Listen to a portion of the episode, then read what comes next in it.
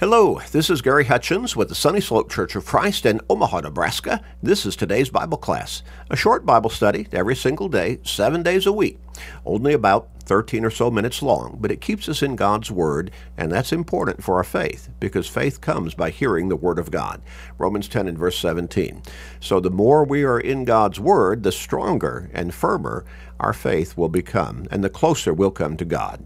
We encourage you to share these short studies with everybody you can through Facebook friends, text messages, or other technological means, with family members, friends, work associates, neighbors, with literally everybody you can. You may help somebody grow in their faith. You may help somebody ultimately get to heaven. What a great blessing for them and for you. So make that commitment and start sharing today and every day with everybody you can.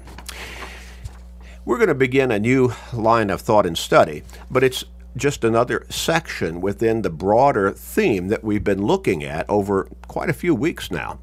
We've been talking about heart troubles, problems of the heart. Again, as I kept keep emphasizing, we're not talking about that physical heart, that muscle or organ that pumps blood through our circulatory system inside our chest, internally. We're talking about spiritual heart problems heart problems from a spiritual perspective. And we've already looked at a whole bunch of those. We've covered things that probably a lot of people would stop and say, I did not really think about that being a heart problem, such as worry. Uh, but they are. They're problems of the heart. Now, we have continually looked at what Jesus said in different texts of Scripture. Matthew chapter 15 being one of the basic ones that we have looked at a number of times, where Jesus said in verse 18, But those things which proceed out of the mouth come from the heart, and they defile a man. For out of the heart proceed evil thoughts, murders, adulteries, fornications, thefts, false witness, blasphemies. Again, a lot of people would probably stop and think, well, uh, murders, adulteries, uh, thefts, blasphemies, they, they come from the heart? Well, yeah, they do, Jesus said. Because our outward actions are products of our heart condition, by and large. So we need to stop and think how is my heart? What kind of condition is my heart in? Now, if we make a comparison with our physical heart, somebody might say, you know, I think I'm going to Get out tomorrow and I'm going to run about five miles. Okay. How far have you, have you run the last few days? Oh, I haven't run at all in, in years. Not, not in 10, 12, 14, 15, 20 years. I haven't, I haven't been running at all. Um, how do you know you can run five miles tomorrow? I just want to do it. I'm going to just gonna get after it and do it. Uh, what is your physical condition? You know, are you having any kind of physical problems that might challenge you being able to do that? Well, I've got this blood pressure problem. Uh, really?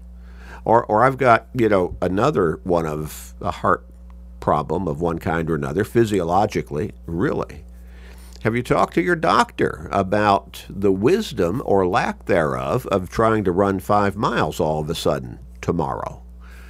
Well, no, I haven't done that. Don't you think you should?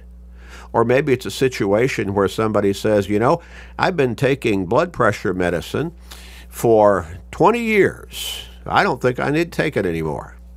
I actually sat and listened to a fellow tell, say that one time.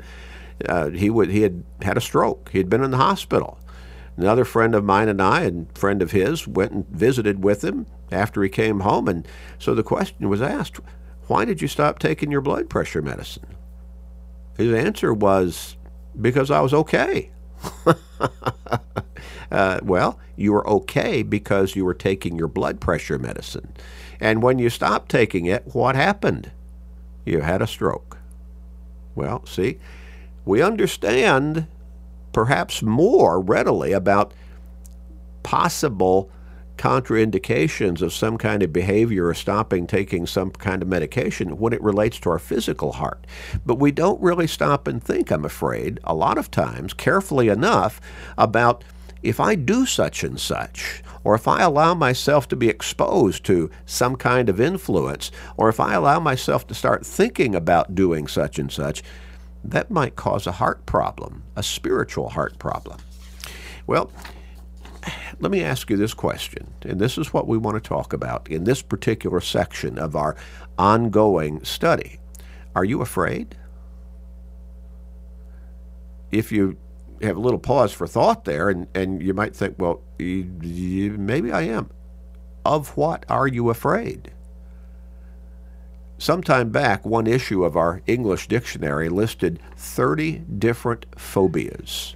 Phobias, it's psychological fear, okay, of some kind or another, directed in one direction or another. Now, according to one alphabetized list available today, now think about that. Sometime back, one issue of our English dictionary listed 30 different phobias. How many do you think there are listed now? According to one alphabetized list available today, the number far exceeds that listed in the earlier published dictionary. I, I looked up a list of phobias that are out there as, as professionally recognized phobias today. I stopped counting after the C's. Now you understand, A, B, C. I stopped counting after the C's, and the list was already well over 100. I wonder how many there would be if I'd gone all the way through the alphabet. Now, while we are a society that is highly advanced technologically, and while we pride ourselves on being fairly sophisticated, we still carry with us a great many fears. And fear is what I want to talk about in relation to our spiritual heart condition. While phobias are extreme expressions of fear, uh, some people they cannot go down into a basement perhaps in their home because they're afraid they're going to see a spider web or maybe a, a, spider in a web you know hanging from the eaves over in or the rafters you know in in in the uh, ceiling of the basement. Or maybe somebody you know walks outside and they they happen to see a snake slithering by across the driveway and they're just paralyzed with fear. Some people they they experience what's called agoraphobia. They they cannot go outside their home. They're afraid to be outside. They're afraid to be in public. There, but there are a whole lot of other fears. Well, as I said, after I stopped counting after the C's, I was well over 100 in number. Phobias are extreme expressions of fear, but just common, ordinary fear can be crippling, literally paralyzing. It doesn't have to be a full blown phobia, but just fear can be crippling and, it, and, and literally paralyzing. For fear of rejection, many people don't apply for certain jobs. I'm afraid they'll turn me down. I'm afraid I'll say the wrong thing. I don't know how to present myself. They're afraid to apply, and so they don't apply. For the same reason, others never try to develop relationships that they keenly desire. Maybe a young man is attracted to a young woman and he really admires her and he would love to have something of a relationship with her, develop a deeper relationship, but he, he's afraid to ask her. He's afraid to approach her. He's afraid even to talk to her. And the vice versa is also Uh, uh, applicable. She, a young woman, may really admire a young man, but she won't approach him because she's afraid that she'll be rejected or she'll say the wrong thing or she'll just, you know, get all paralyzed and not be able to say anything.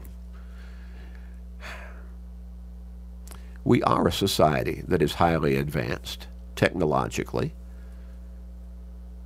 And we do think of ourselves as being pretty sophisticated in our culture. But we still are a society that is stricken with a great deal of fear. For fear of rejection, people don't apply for a job. For the same reason, others don't try to develop relationships with others. For fear of humiliating themselves, some people never do anything even good things that might make them stand out in a crowd because they're afraid that they'll mess up and they'll be humiliated. They'll be embarrassed and, and they'll just be crushed in that embarrassment and that humiliation. And so many people never strive to reach their potential, to somehow take that step that they really want to take. But they're paralyzed, they're stymied because of fear. Because of fear. Fear of failure has been identified as the father of failure. Hmm, pretty apt description, isn't it? For fear of failure, many never endeavor to do things of which they are not absolutely certain of success if they do try to do it. Even though they may have a longing to do those things, they want to do those things, but because they're afraid they will fail, they don't do them. Because of fear of failure, the one talent man did nothing and was condemned for it. Matthew chapter 25, verses 24 through 30. And we're going to talk about that one next time. Are you afraid of something? Are you harboring some fear that is keeping you from becoming the person you want to be? Now let me let me make the application far more profoundly. Are you afraid to take the step you need to take to become a Christian? To become totally faithful to your Lord and Savior, Jesus Christ, through your lifestyle? Are you afraid to break away from a worldly lifestyle in which you have been engaged because you're afraid you cannot be successful living a godly life? Probing questions, aren't they? Thought provoking. Let's look a little bit deeper next time. Let's pray.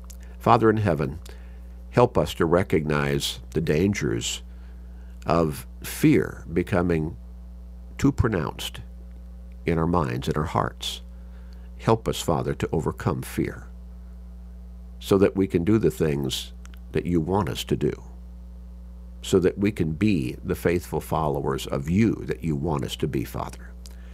Please forgive us and hear our prayer. In Jesus' name, Amen.